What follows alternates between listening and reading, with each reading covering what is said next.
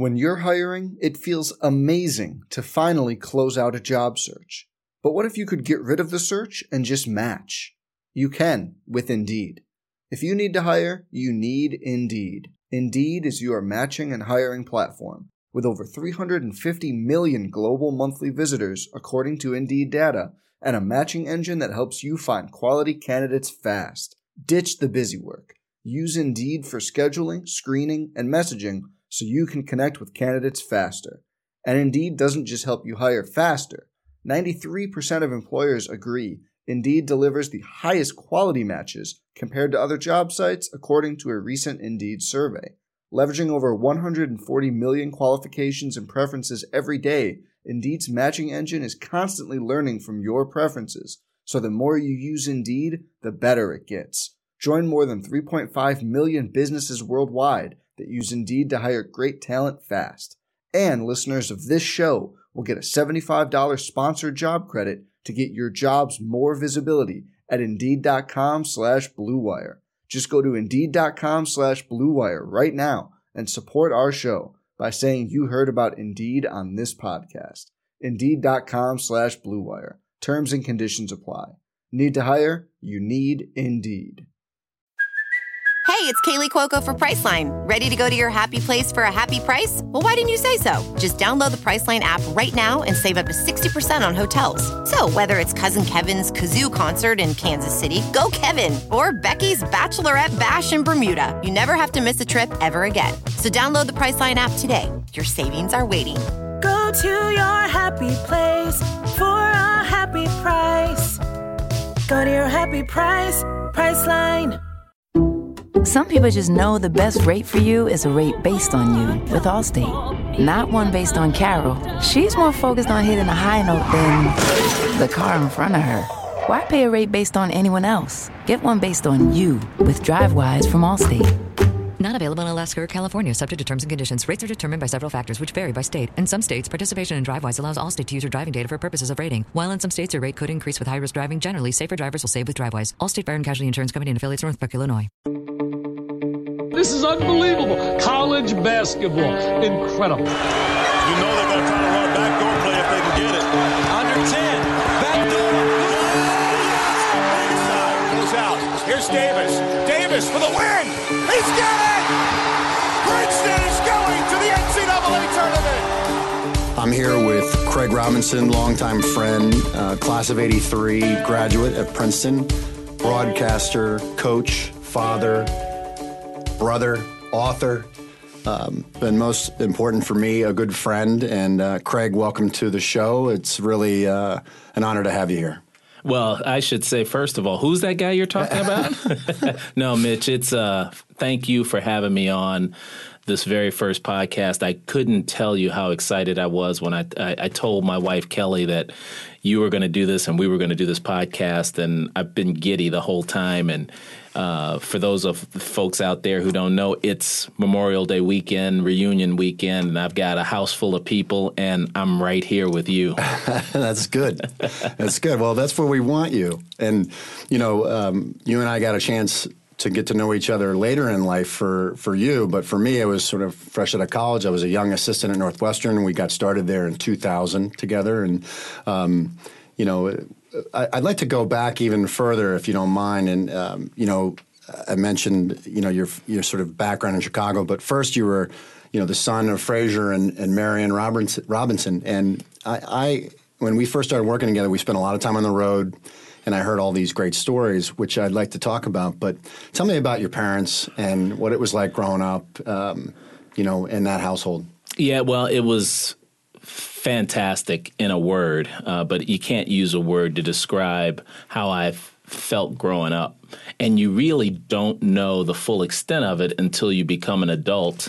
You and I both have families now, wife and kids, and you and you know when you have kids, you know what it meant to grow up in a household like I did. And uh, just to give you an idea, uh, m- my dad uh, worked for the city of Chicago, didn't go to college. Uh, he had MS from his. What was he doing for the city? He worked as a state. It was called a stationary fireman, but in the water department, there were guys who looked out for the boilers that they use to generate the energy for the water pressure. That was his job. And he went every day. And as I mentioned, he had MS. And from the time I can remember, he walked with a limp. It got progressively work, w- worse. But he got up and went to work every single day. Yeah. And I don't remember, I remember him missing a day because he got the flu when I was really young and I thought the world was coming to an end. And then the next time he missed work was when he passed away about 25 years ago. I remember you talking about. I mean, it seems like uh, knowing you, uh, how much he has influenced your life, but watching him put his shirt on in the mornings and how long that took him. Yeah. How early he would have to get up just to get dressed. I mean, each sort of every few years, I could see him struggling more, and he would get up earlier and earlier because it took him a long time to get dressed. And he was not the type who would ask for help, but who needed help. He did it all all uh, on his own, um, and I just remember waking up with him in the mornings and watching him get ready. And it was like a normal childhood when you're next to your dad at the sink and he's shaving and getting ready. I, I was standing there right next to him and uh, you know he never asked for any extra help. Uh, so that, that that was my dad. And then my mom was a, a homemaker f- all the way up until my sister and i got into high school. Then she went back to work as a secretary and the real thing that I remember about our upbringing um, was that there was just a whole lot of unconditional love in the house that sort of buoyed everybody up. Uh, and so that's the first. what was that like, and what, what do you mean? It, it- well, it, and it showed itself in many different ways. I mean, we didn't have a lot of money, but we never felt like we were poor. We did things like go to the drive-in, and we did things like have these wonderful Christmases. Our parents participated in all of our school activities. My mom was up up at our school all the time, contributing her time and her effort, not just to Michelle and I, but to the all the kids in in our respective classrooms. So, you know, it's not always about what they can provide for you material materialistically, but w- that was that was part of it. I mean, you know, the, one of the fondest memories I had was that every single Friday night, no matter how tough things were, and and they were tough at times. Uh, I didn't know it at the time, but we would have a treat for dinner on Friday, and that treat could be pizza. It could be McDonald's when it first opened up. I mean, going to McDonald's back then was like going to a a, a four star restaurant, and every Friday, my dad would act as if my mom had so much work all week that she needed Friday night off from preparing dinner. And uh, it was just one of those things that made you feel like you weren't poor. Yeah, no, it's I, I, I remember uh, one of my favorite stories that I've actually stolen and told a couple times. Um, on you know, and talked to recruits is your dad uh, came home with his paycheck in cash once. And um, talk, tell me that story real quick. I, I just think Oh, it's this was this this was story. a a great a great move, a great parental move, and I cannot wait to do it with my own kids. But I didn't have any idea about the value of money. I knew how to count money and I knew how to spend it, but I didn't know the value of it, which uh, a lot of kids nowadays growing up, they don't they get a lot of education, but not a lot of financial education. So some kid at school said, "Hey Craig, you know what? You're rich." You know, and we, probably were fighting over something and he's like, "You don't know what you're talking about. You're just a rich kid." And I was like, "Hmm." I thought to myself, maybe we are rich and I just didn't know it. And I, I did what I typically would do when somebody would say something I wasn't sure about. I went right to my dad and I said, Dad, he came home from work and I, I almost remember it as if it was yesterday. It was hot out. It was a nice hot summer day. He had come home. He was tired, but he was never too tired to have a discussion or play ball. And I said, Dad, are we rich? And my dad never reacted too quickly. This is one of the things that I learned about him that I used in my coaching later and in my parenting. You never react too quickly mm-hmm. because you don't know how it's going to affect your kids. And he said to me, he's like, why? What made you ask that? And I said, well, this kid at school said that we were rich. And I just want to know, are we rich? And he said, well, you know what? I'm not going to answer that right now. I'm going to show you. And I said, let's talk about this. He said, let's talk about this on Friday. And Friday was when he got his paycheck. Mm-hmm. So he got his paycheck that Friday in cash. Cash money, cash, whatever it was. Let's just use $100 for a round amount. And he laid it out on the bed in Probably a felt like- felt like a thousand- like a million dollars I, I was and the first thing out of my mouth was we are rich. And he said no no wait a minute wait a minute. Now you have to pay rent and rent is $30 a month. And so he took $30 out. And then i was like nice okay we got a lot of money left over he's like ah, ah wait what else do you need and I said, Well, you got to buy groceries and this and that. And so he said, Okay, groceries. And he said, You think that car out there is is free? You have to pay each month on the car. And all of this, all these things are going through my brain. And he slowly but surely, to make a long story short, gets down to the very end. And he's gone through the bills, the electric bill, the phone bill, the car note. And there's 20 bucks left. And I said, man, 20 bucks, that's still a lot of money. He's like, wait, don't forget Friday night pizza, you and Michelle's allowance. Mm-hmm. And at the very end of it, there was about $8 left. Yeah. And I, as you know, remember that story and tell it all the time because it was such a, it did a couple of things. First of all, it made me understand at a very young age the value of the things that are around you and the things that you are fortunate enough to, to have in your life. But secondly,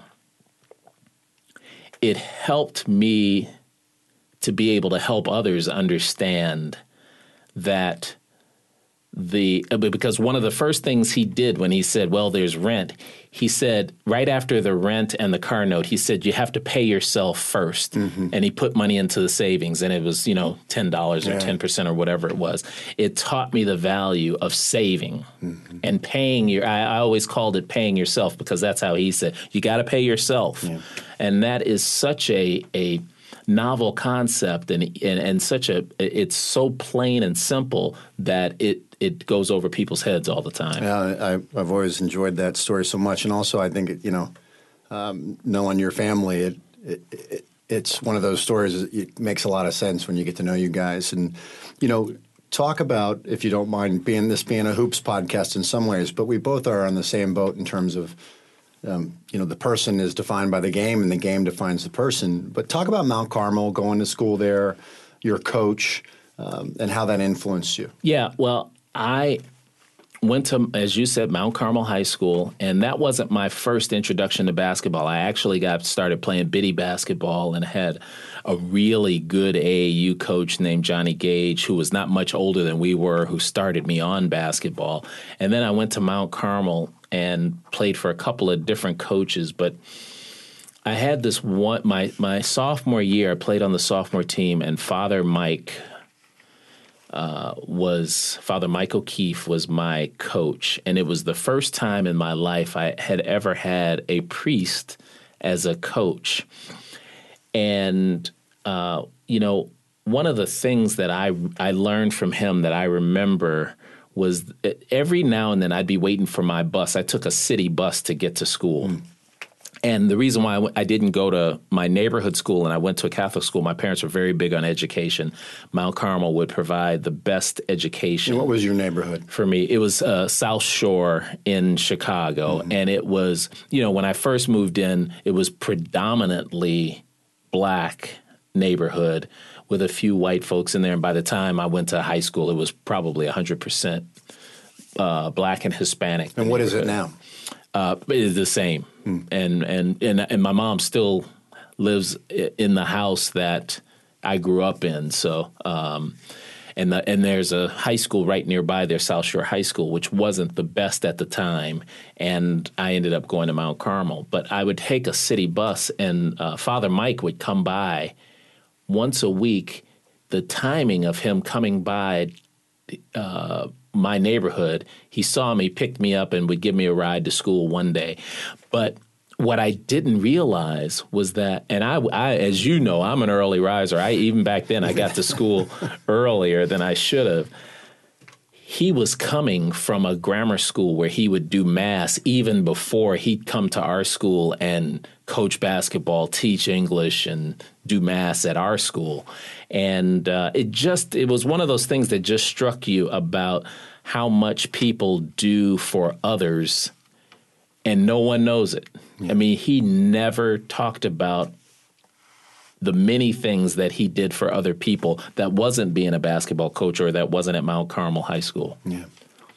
No, I mean, I, it's a, it's it's amazing, isn't it? Like when you you know the, the, story leading up to your arrival at Princeton is is so layered, and um, you know it's one of the things that I enjoy hearing about and talking about. So you know, going you, then the, the, how did you get to Princeton? You know, then, well that that's this is one of my very favorite stories because it was one of those things that I, I don't want to say it was serendipitous, but it it there was a there was a high likelihood that I wasn't going to Princeton, and uh, first and foremost Princeton was the only school I applied to. Every other school I was getting recruited to play, so I didn't mm. apply to any other school. Why was why was that?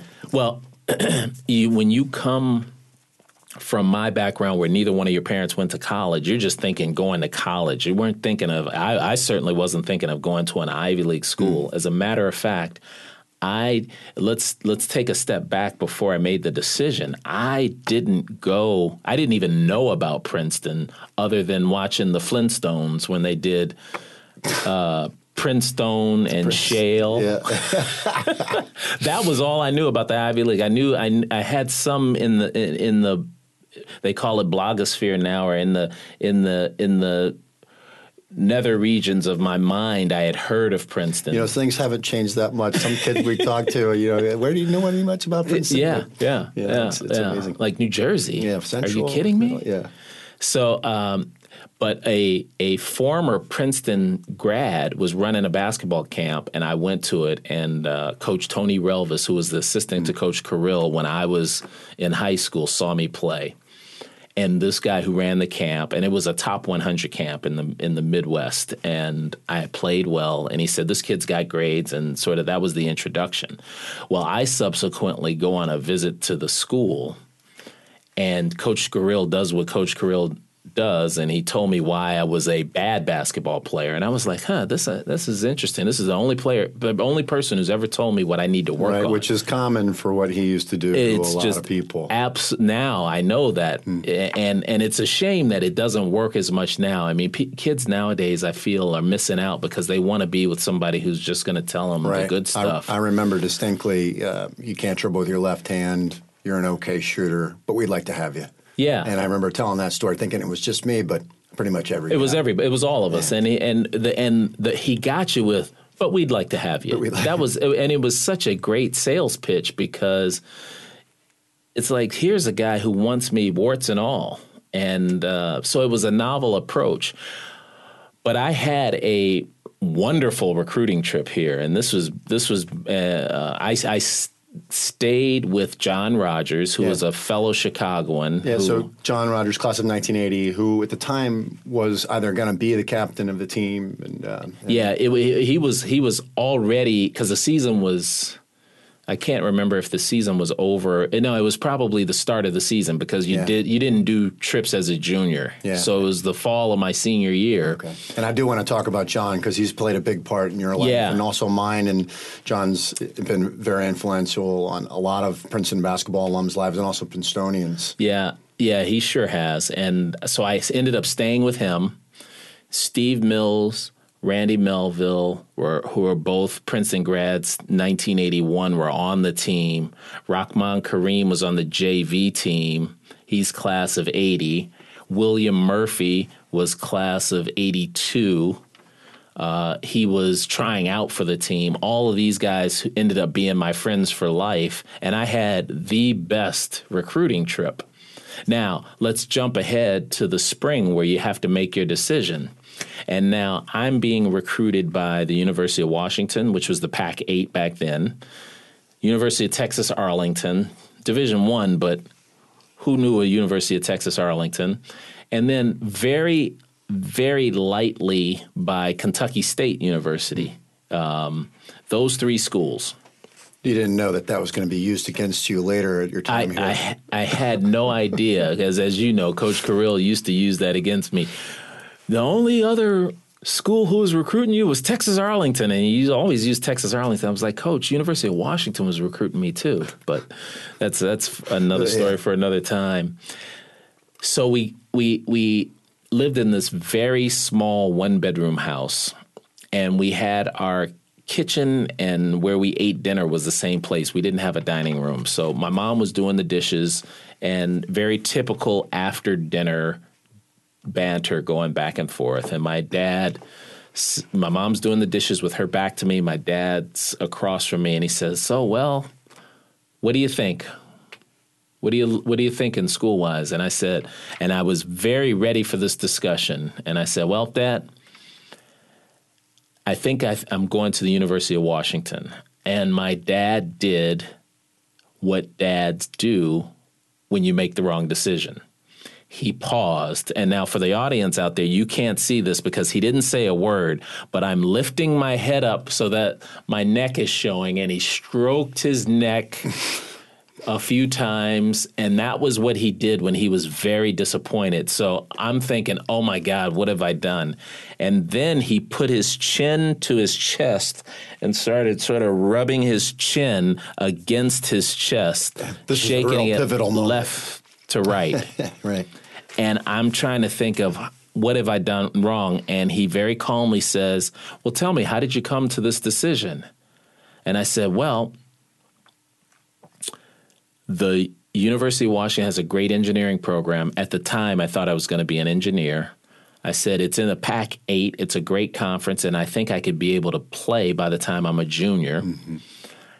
And the last but not least, and and the the the Princetonians out there know this, but the non Princetonians don't or may not. Princeton didn't offer scholarships, so I said, and I can go for free.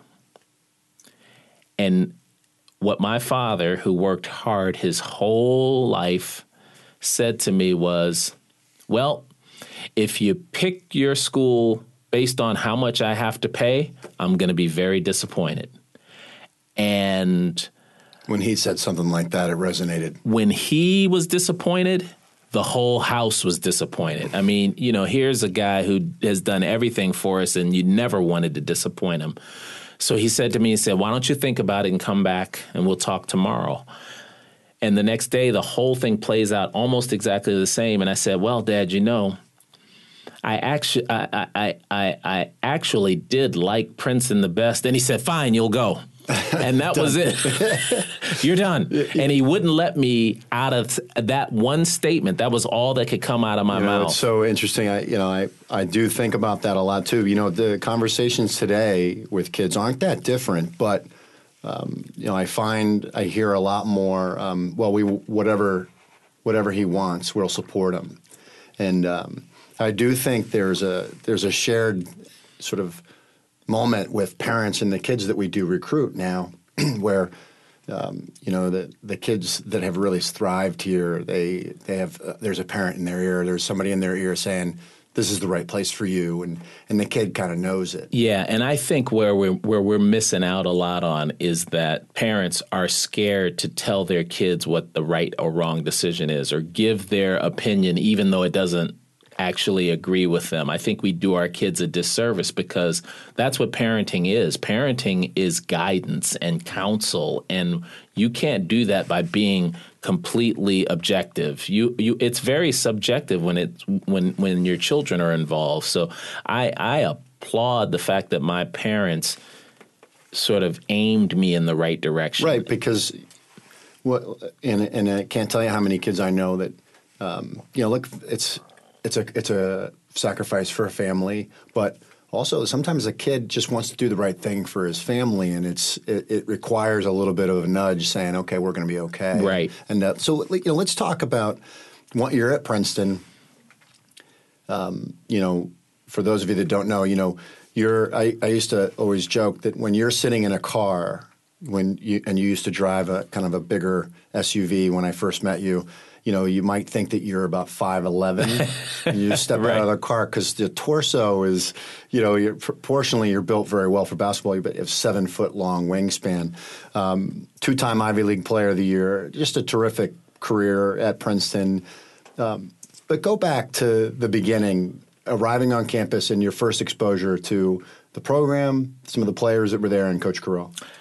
Yeah, well, I can I can remember the first day like it was yesterday because there was no the, the, what we all do now, and I I've done it for my kids, driving them to school and getting them set up. There wasn't any of that because we couldn't afford it. So my first day, I had a suitcase and a duffel bag, and I landed at Newark Airport.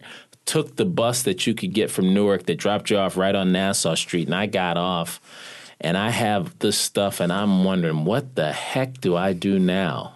And you just sort of figure it out. And I got to tell you, Mitch, that if I didn't have the support system of the basketball team, I might not have made it at hmm. Princeton. Yeah. And I say that because, you know, this place is full of top notch everything, whether it's a basketball player, a student, a pianist, everybody has something that they do extremely well, along with some other stuff that they got going on for them where they're really good at it. And, you know, when you're coming from the south side of Chicago, and you know you you know I was never much of a studier. I was more of a test taker. I could I could I can sort of get by. It was very daunting that first year, and then on top of it, you got Coach Carril telling you how you're probably not going to make the team.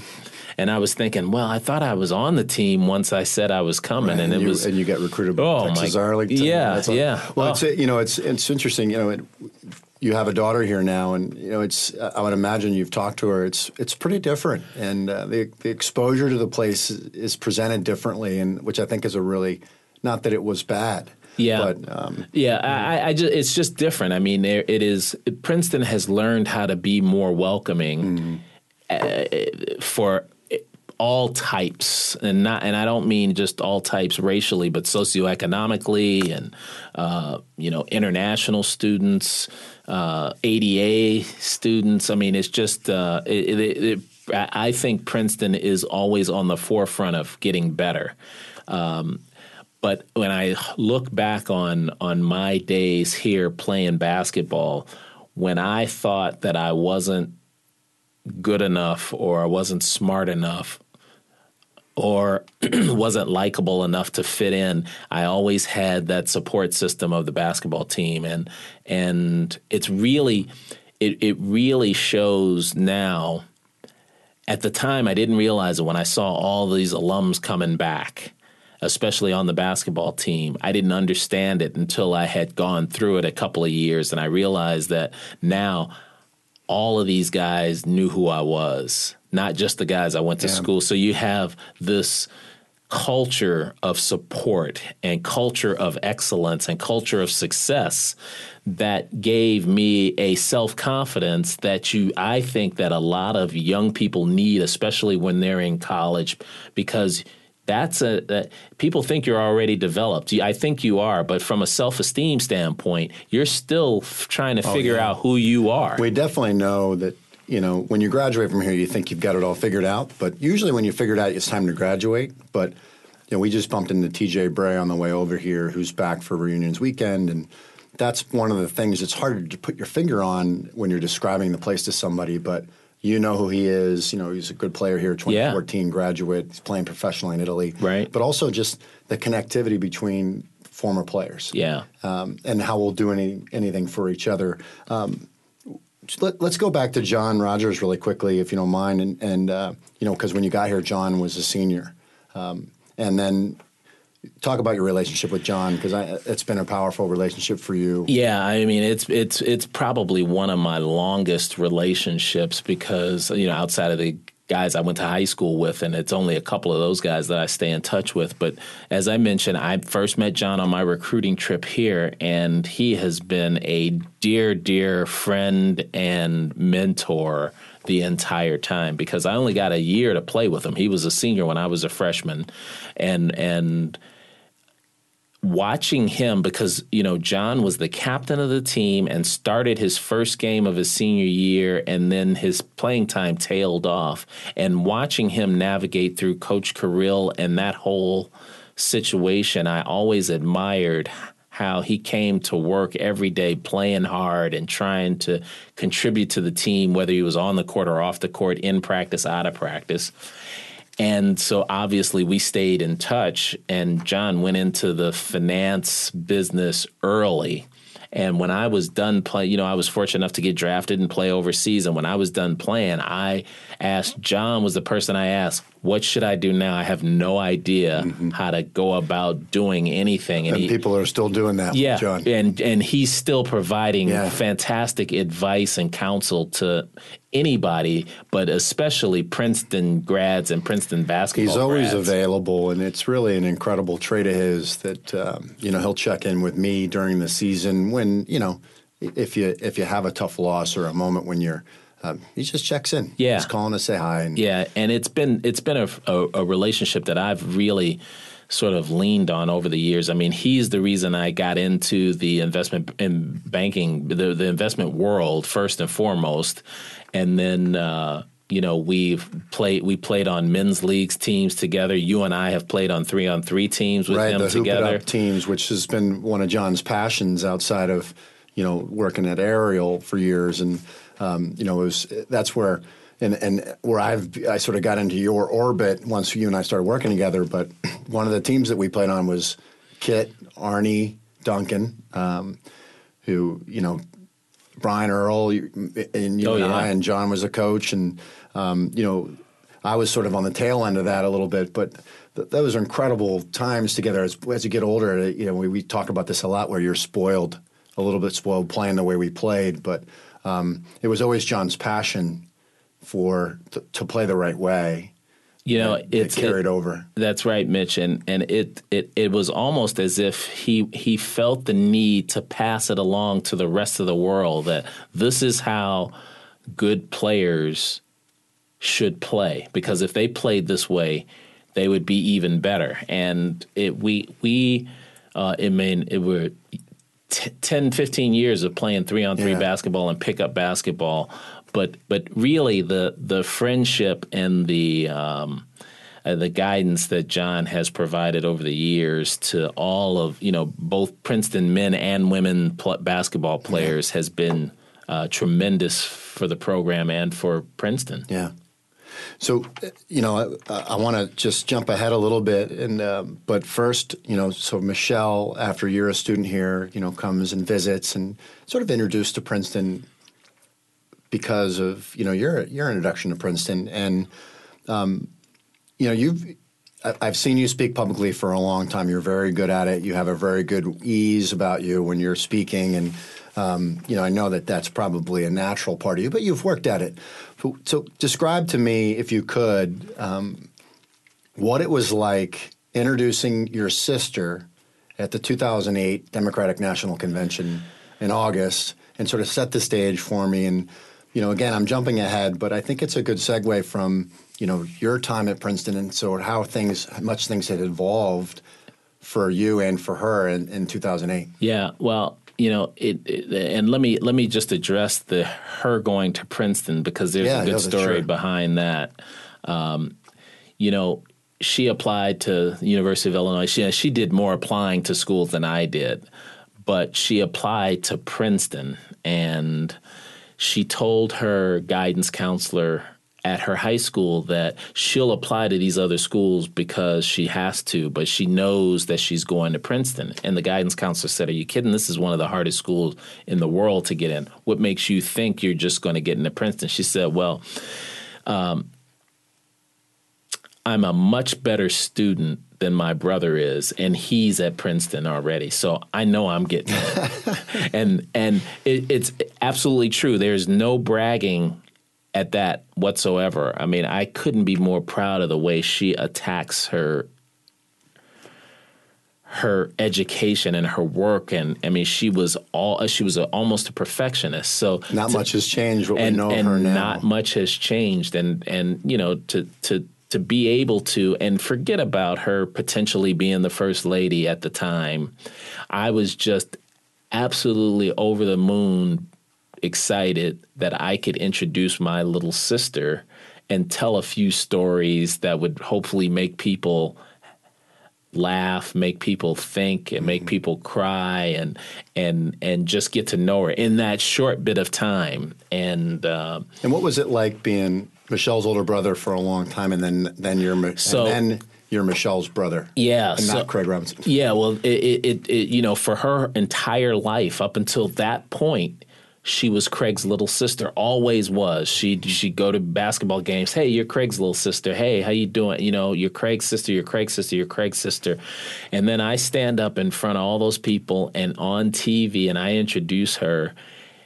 And then she gives one of the best speeches I've ever heard at a, a Democratic National Convention. But I am a little biased, and I go in a split second from being from her being Craig's little sister to me being Michelle Obama's big brother, mm-hmm. and I couldn't have been happier for it. And it's been it, it it's been just a, a wonderful ride. But the the the the introduction itself was and and I got to I've gotten to introduce her a lot since then, but that first one was really near and dear to my heart because it was it really gave me a chance to brag on my little sister. I bet. I remember you know, we haven't ever talked about this because, you know, those of us that were close to you, you know, it was during those moments in the run up to the 08 election and even the 2012 election, but really the run, the 2008 election, it was stressful. It was, uh, you know, and, and, and, intense. And I remember um, during the inauguration, there's a dinner, and I, I, I can't remember the name of the dinner, but you're there, and uh, President Obama is walking by you, and at that point, you know, for you, he was he was Barack, right? He was Michelle's husband, and I remember distinctly that there's a great shot of you stand up and you're like, "Mr. President, how are you?" You know. Yeah, and, yeah. Um, could you describe a little bit of what that transition was like for from your perspective? Well, it's it it was is and probably always will be surreal. I mean, let me tell you, Mitch, it's been seven and almost a half years. Not that I'm counting, but. Uh, and it is still mind boggling every time I sort of try and wrap my arms around the fact that my sister is the first lady and my brother in law is the president of the United States. And, uh, you know, we spend Thanksgiving and different family times at the White House. And, you know, my two younger kids have no idea who their uncle really is. They just know him as Uncle Barack. That's I mean, incredible. as a as a as a as an example, my six year old is in kindergarten and when we told him that Uncle Barack won't be president after next year, you know what he said? He didn't cry and he didn't ask if he could why he wouldn't be able to go back to the White House. You know what he said? He said, "So, which one of my uncles is going to be president next?" yeah, that's a classic six-year-old comment. Which uncle it. is going to be president? Next? It's like, sorry, this isn't a family business, but uh, it, it just is. It, it's it's been an honor. You know, I want to say that um, um, to watch them operate and serve the country the way they have, and um, but it it is one of those things that it, it you know if we were a political family and sort of were used to this and people were raised to do this i might feel differently.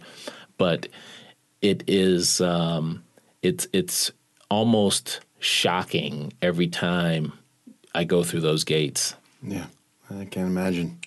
What, what you know you were you were a coach we were assistants together and then you became a head coach and you know did did you feel like um, as a head coach, you it prepared you in some way for understanding what she was going through on a smaller level, or did you feel? Like- oh yeah, absolutely. I mean, you know, any kind of uh, you know, I think any kind of managerial position you can sort of uh, extrapolate because what you're what you're really in the business of is people. Yeah. And it's just that our decisions you win and lose games. His decisions are much bigger and yeah. things can happen that affect a whole lot of people. And I've always I've always been an admirer of the president's way of dealing with stress. And it's very similar to the way you and I deal with stress. He works out and he watches basketball. I mean, it's just it's it's and it and now he's got to deal with some heavy heavy stuff. And and and so I think being close to the president has made me have a better outlook on um, uh, what I do. Yeah. There's a lot more important things out there than winning games. Yeah. And I'm not saying that that's the winning games part of coaching. I don't think there's anything more important than what you're doing in so in in opening up the lives of these young men that you coach. There's not enough talked about there. Everybody's talking about players getting paid and everybody somehow taking a bite out of this gigantic golden goose and you you you miss out on the fact that most of these basketball players and student athletes are not going this is their last chance at being in a sport and uh, you're probably the last person who's not paying them who's sort of guiding them because the next stop is work and that's the real world yeah well you, you make a good point that um, that it's easy to talk about now because here we are, uh, sort of on the cusp of reunions weekend here at Princeton, and you get a lot of alums coming back, but also a lot of former players. And I think you and I would both agree. We sort of, you know, what I want for my current guys is what we had: um, great, significant, meaningful relationships with the guys on your team. You know, a chance to to play meaningful basketball and hopefully, you know, let it carry on for forever, and then use use your you know what you learn here to, to carry on to the next steps. Um, you're now currently broadcasting with ESPN, Craig, and um, talk about if you don't mind. You know what what's that like compared to coaching? Because I've always had this thing in my head about a lot of coaches watch games, listen to the broadcasters, and think I could do that, and I've always felt like, and we've talked about this briefly, but it, it's a lot more to it. And um, you're now, I think, going into year two, and um, it's it's tough. And you did you did a, a, significant number of games a year ago. Uh, you know, walk me through what that's like. Well, first of all, I was one of those guys who thought I would never be a broadcaster because I didn't think that a lot of them could understand my team and what I was trying to do. They were just calling a game. But once I had the opportunity to audition and try it out, I thought, you know, this is very hard to do, and I need to give these guys more benefit of more the benefit of of the doubt. What's and, hard about it? What, and I'll, I'll tell you what's hard. Well, first of all, you are preparing not as if you're coaching against the one team. So you're not focused on one team. You're focused on both teams.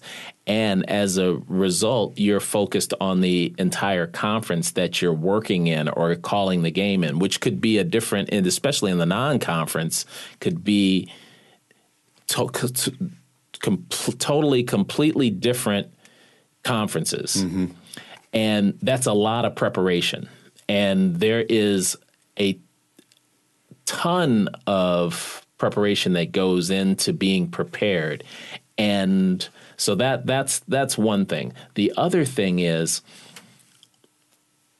talking about basketball in short bursts while you're trying to describe a game for people that they're watching is an art. You have to it's a learned uh, it's it's it's learned behavior. Very few people I've seen are naturals at it, mm-hmm. and uh, I've been extremely fortunate working at ESPN with a, a group of producers and and play by play people and directors who have embraced helping me get better. And the way you get better is by doing reps. So if if if I'm watching a game with my team and it's that color man's first time doing it, he's not going to sound good.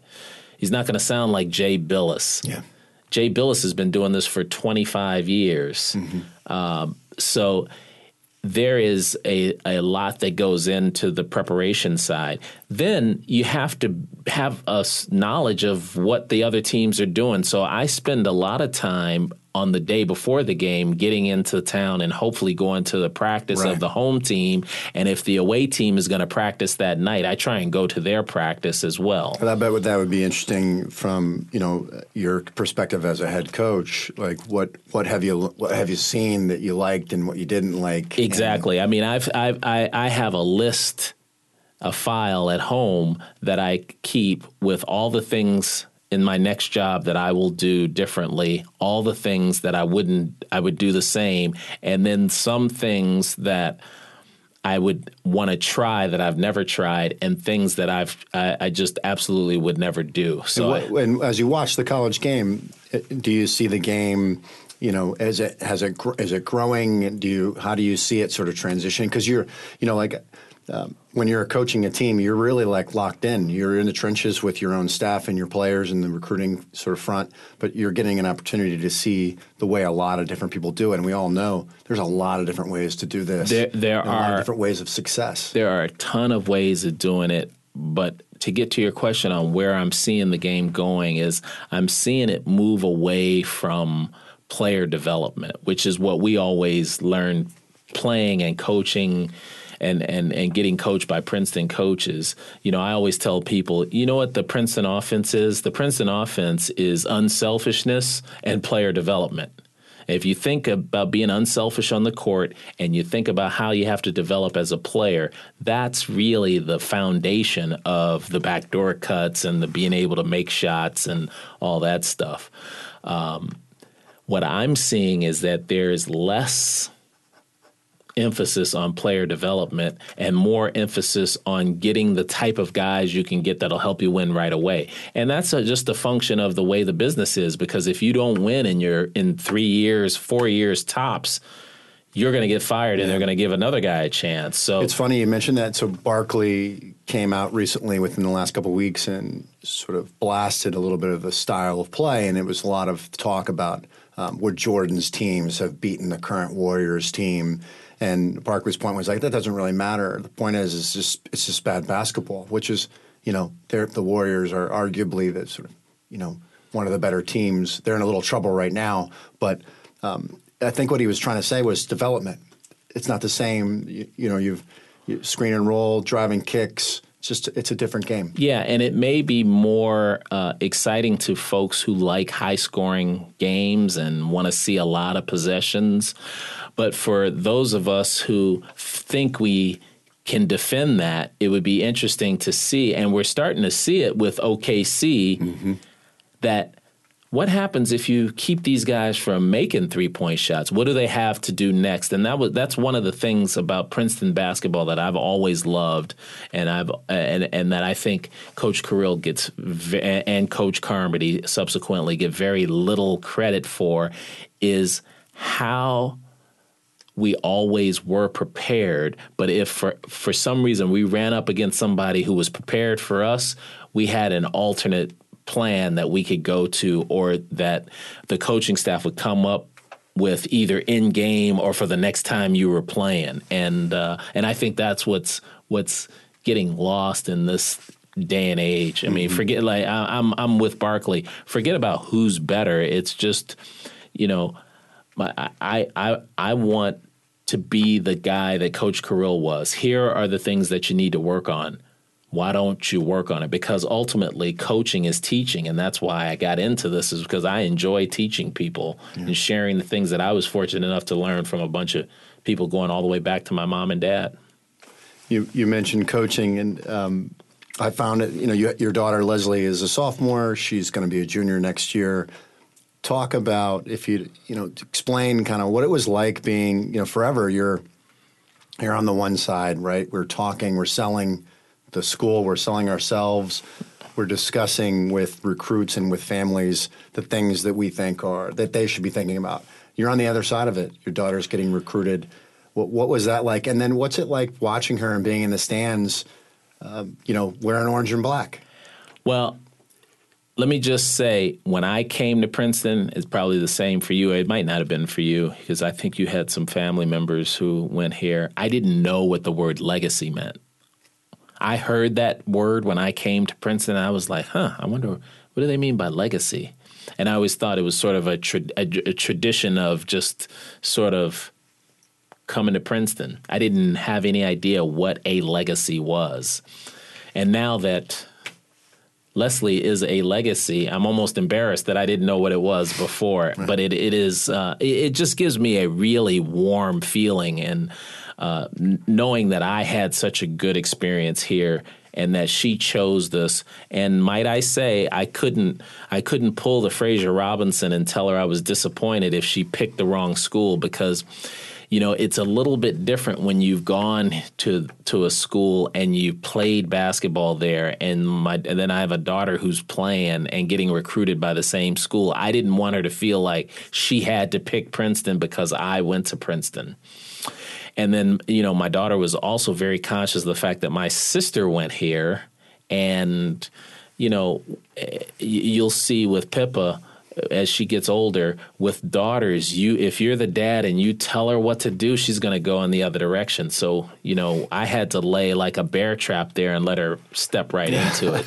But i couldn't have been more excited when uh, i tell you courtney banghart wanted to recruit her and she recruited Leslie like Leslie needed to be recruited. And so that part was easy. I just stayed out of the way. Mm-hmm. But being able to go to watch their games and watch them play and watch them practice, that's been a real treat. And, you know, I, I've said to you and I've said to Courtney, because people ask me all the time, you know, you know, wouldn't you love to coach that team? Talking about Courtney's team, I said, "Are you kidding me? I don't want to coach that team. I want to be on that team." Yeah, yeah. The, they, the, the, you know, a year ago, you know, when they had that sort of great run, Leslie was a freshman. They were you know, they were pounding teams, and there was just a magic about that group. They, um, I think, a lot of people around here, you know, it was it was so fun to be around that group as they headed into the tournament. Yeah, yeah, uh, it was a really special, really season. a treat, really a yeah. treat.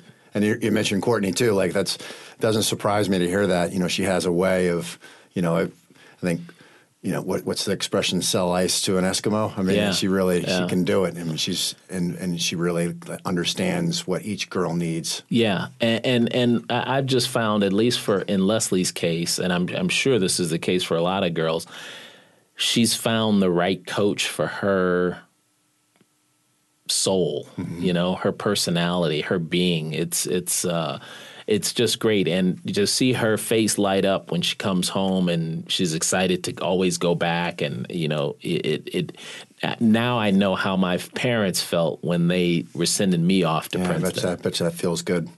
Um, you, when, you know, when we worked together, I had an I, I, sort of came up with a nickname for you and called I called you the Edge. Yes, and I wanted to go back and uh, go back to that a little bit because you know, you're you're a very delightful person to be around. And we were playing. Uh, I don't know if you remember this at Pepperdine. We were at Northwestern. We were at Pepperdine on the road, and you and I went down and played on the beach. And I think we were in Venice Beach, and we wanted to just get a workout. And we were playing. Both of us were still playing a lot, and you at the time like you're a terrific outside shooter but that was a learned skill for you and you got a lot better shooting you know as we got older and i think somebody drived and kicked you the ball. You were like several feet behind the three point line and you made it.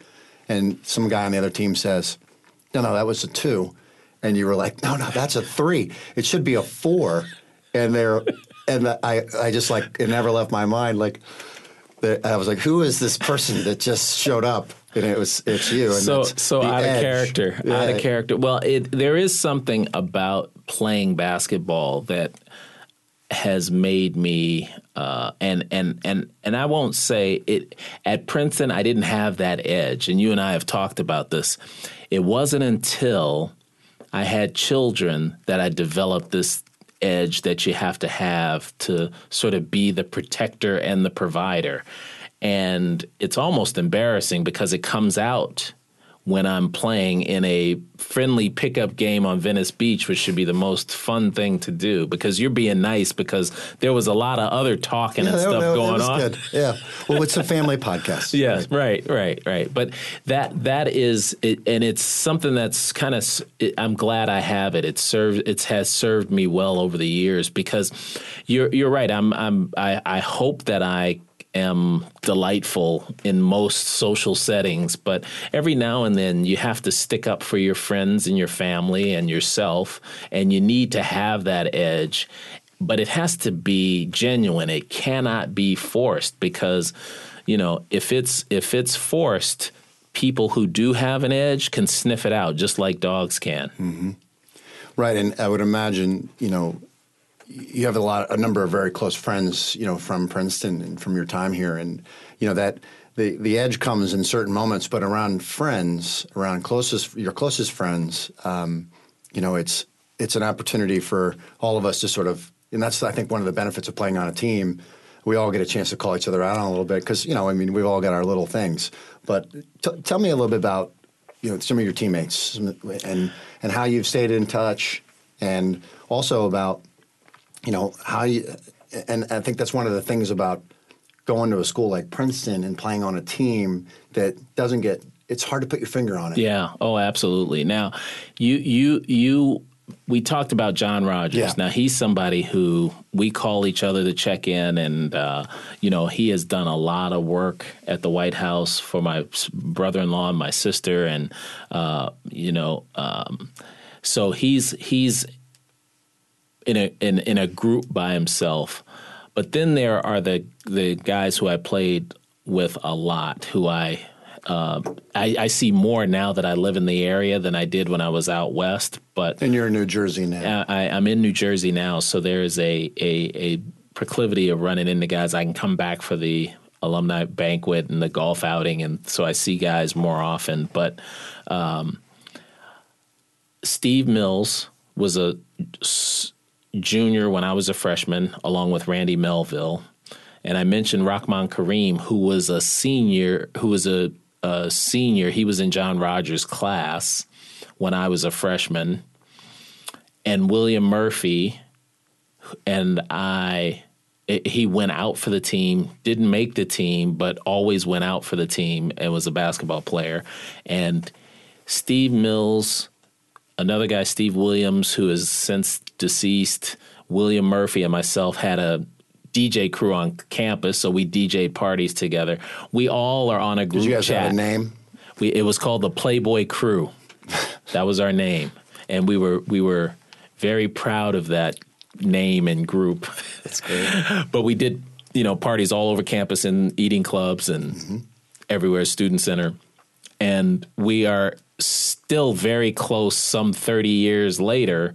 And during these playoffs right now we have a group ch- uh, a group text where we're going back and forth talking about the game talking about life. And you know I it's it's ironic that I'm here today cuz I was just reminiscing about playing ba- basketball at Princeton. And Murph who I was saying was is still salty that he didn't make the team and the fact that we he didn't have the same group of memories that we had re- regarding the team and it was at that point that I realized I was like look it was because of Princeton that we are all friends right now and dear friends, close friends. Any one of us would drop what we're doing to go and help the other. And so that those are the types of relationships that you develop over the years. So that's one group. And then there's another group of guys who you don't stay in contact as much. You know, I played with Gordon Enderley, who I talked to two or three times a year, Rich Simkus, um, you know, I live not too far from Jeff Pagano, and and you know, and then I meet you working, and we develop this great friendship, and it just, you know, Neil Crystal, I would see at the uh, Final Four every year. I mean, it's just not too far away. yeah, and and these are just Princeton basketball guys because there's some Princeton football and, and and guys who played other sports that I stay uh, in in touch with. Rick Giles being one who played, graduated in '83, played football at at Princeton. So. Um, and and I could go on and on. I mean, I don't I don't want to name too many because I'm probably leaving somebody out who deserves to be mentioned. But it is I think we, we got what we needed with the Playboy crew. That's actually I'm going to see Steve later, and that's going to come up. but it, it is it, it's it just you know when as I've gotten older, you know, it's just more important to have those warm feelings when you talk about your friends in the past and not have this sort of bitter thing hanging over us. And while we always tease Coach Carril about the things he said to us uh, and how we thought they they were the meanest things ever. And now, of course, there's revisionist history. He always claims that he never said anything, and it's interesting how he does that. Now my mom does that. It's like everybody who's older me forgets all about the the things they said they were negative, but and it was all because of of you know Coach Carril and Princeton basketball and It's funny how he does that. He can remember the score of the football game that he coached when he was JV football coach, and uh, Yeah. but he he doesn't remember that he uh, you know He doesn't remember calling me Father Time. Actually, Grandfather Time. Yeah. Father Time was Neil Crystal because he got tired, and and I got tired more than Neil did, so he called me Grandfather Time. So now that we're talking about coach, maybe we can finish on this. How about a, a a- you know again family podcast, um, a, your a Coach Carril story? Oh, it's not possible Yeah. on a family podcast. Well, I, it's it's it's not possible to. I mean, the, the what what I will say about Coach Carrill, and and all joking aside, um, he is outside of my dad when it came to showing you how to work at your craft. You know, my dad gave me the work ethic, how you just have to work hard. And you always think, or I did, thought I was working hard until I came to Princeton and realized that what leadership is, is taking someone like me who thought he was doing something hard and showing him how he could do it harder and be better at it. Mm-hmm. And I think that as much as we talk about the Coach Carrill stories and uh, things he said and did, um, we don't talk enough about how how much better we all got as basketball players and people playing for Coach Carrill. And I wanted to em- emphasize that people part because we've all been able to take that work ethic and be successful at something else. And um, I think that stands out. I mean, again, another story I remember uh, that you and I have talked about with um, your dad was your coach really respected your dad, and he came one time, and I don't think he came too often. And coach was on the court, maybe with a lit cigar, and yeah. Well, that's a that, that's a that's a good story. Man, I'm glad you brought that up because that is a family friendly story, and you know everyone knows that Coach Carrill used very colorful language all the time on the court. It didn't matter who was in the gym. And um, you know, Coach Carrill had been to my house in my living room, met my dad, and you could not say a bad thing to him about my dad. Yeah. And I think Coach Carrill treated me with a great deal of uh, um, what do I want to say. He he treated me with a great deal of respect because of my dad. Well, he had a connection to people like your dad and you because it was not too uh, different from his uh, upbringing. You know, his son of a Bethlehem steel maker, and So he knew hard work yeah. and he knew sacrifice more than anything. And uh, one of the guys I mentioned, Gordon Enderley, who was playing alongside, we were on the same team, and, and he's a forward on one side and I'm a forward on the other side. which side were you on? Uh, oh, well, you know what side I was on because Gordon was left-handed. Yeah, yeah, you're- you're right side. So I was on the left side of the court, so I could dribble to the middle with, With my right right hand, hand, yeah. and he was on the left side, on Did the right side of the left court. to right deficiency or a right to left? I forget. Oh man, and and and so he was about to. He was so mad at Gordon, but my dad, who never came to many games, I mean, he came to one game a year, and he would come on a weekend where he could watch. He'd come on Thursday, watch Thursday, watch Friday, Saturday, and go back home on Sunday, dr- driving to Chicago, to and from Chicago. So my dad is sitting in the bleachers. Actually, he's sitting in a chair at practice, which never happened because no one ever got to watch practice. And uh, and coach is furious with Gordon, and he walks over to Gordon and says, "Now, Gordon, am I gonna have to get on you?" with Mr. Robinson sit with no, he said with Craig's dad sitting over there. You don't want me to go off with Craig's dad over there, do you? And it His- was one of those that His ears were shaking. it was uh, you could see Gordon almost, he was he, his face turns flush and after practice uh, everyone came up and, and they said, "Hey, Craig, can your dad come to practice more often?" Because Coach Carrill really is chilled when he's when he's there. Yeah. well, that says a lot about your dad, as we know. Um, well, anything you want to add, Craig? No, I you know, Mitch. I mean, you you've known me a long time, and and you know how I feel about Princeton and uh, and the experience that can be had here, uh, and it's just one of those special places. Um, ir- irrespective of Princeton basketball, but Princeton basketball is a great conduit to the rest of the university and to be able to come back now and be in in those reunions that I thought I'd never be in when I was first here. The old guys reunion uh, it's just fun to be able to come back and and share some time with you and the former other former players and and get to know my daughter's class. It's just uh, it's just a real treat, and I'm I'm happy you're doing these podcasts because I cannot wait to hear the guys you're going to have come up after me. This is this is just a great idea, and thanks for having me. Well, you're welcome. This is a tough act to follow, but um, you've gotten us started off in the right way, and we're um, I'm thrilled that you you got you made time for this, and and that uh, we could spend some time together here at Princeton. Thanks a lot, Craig. My pleasure.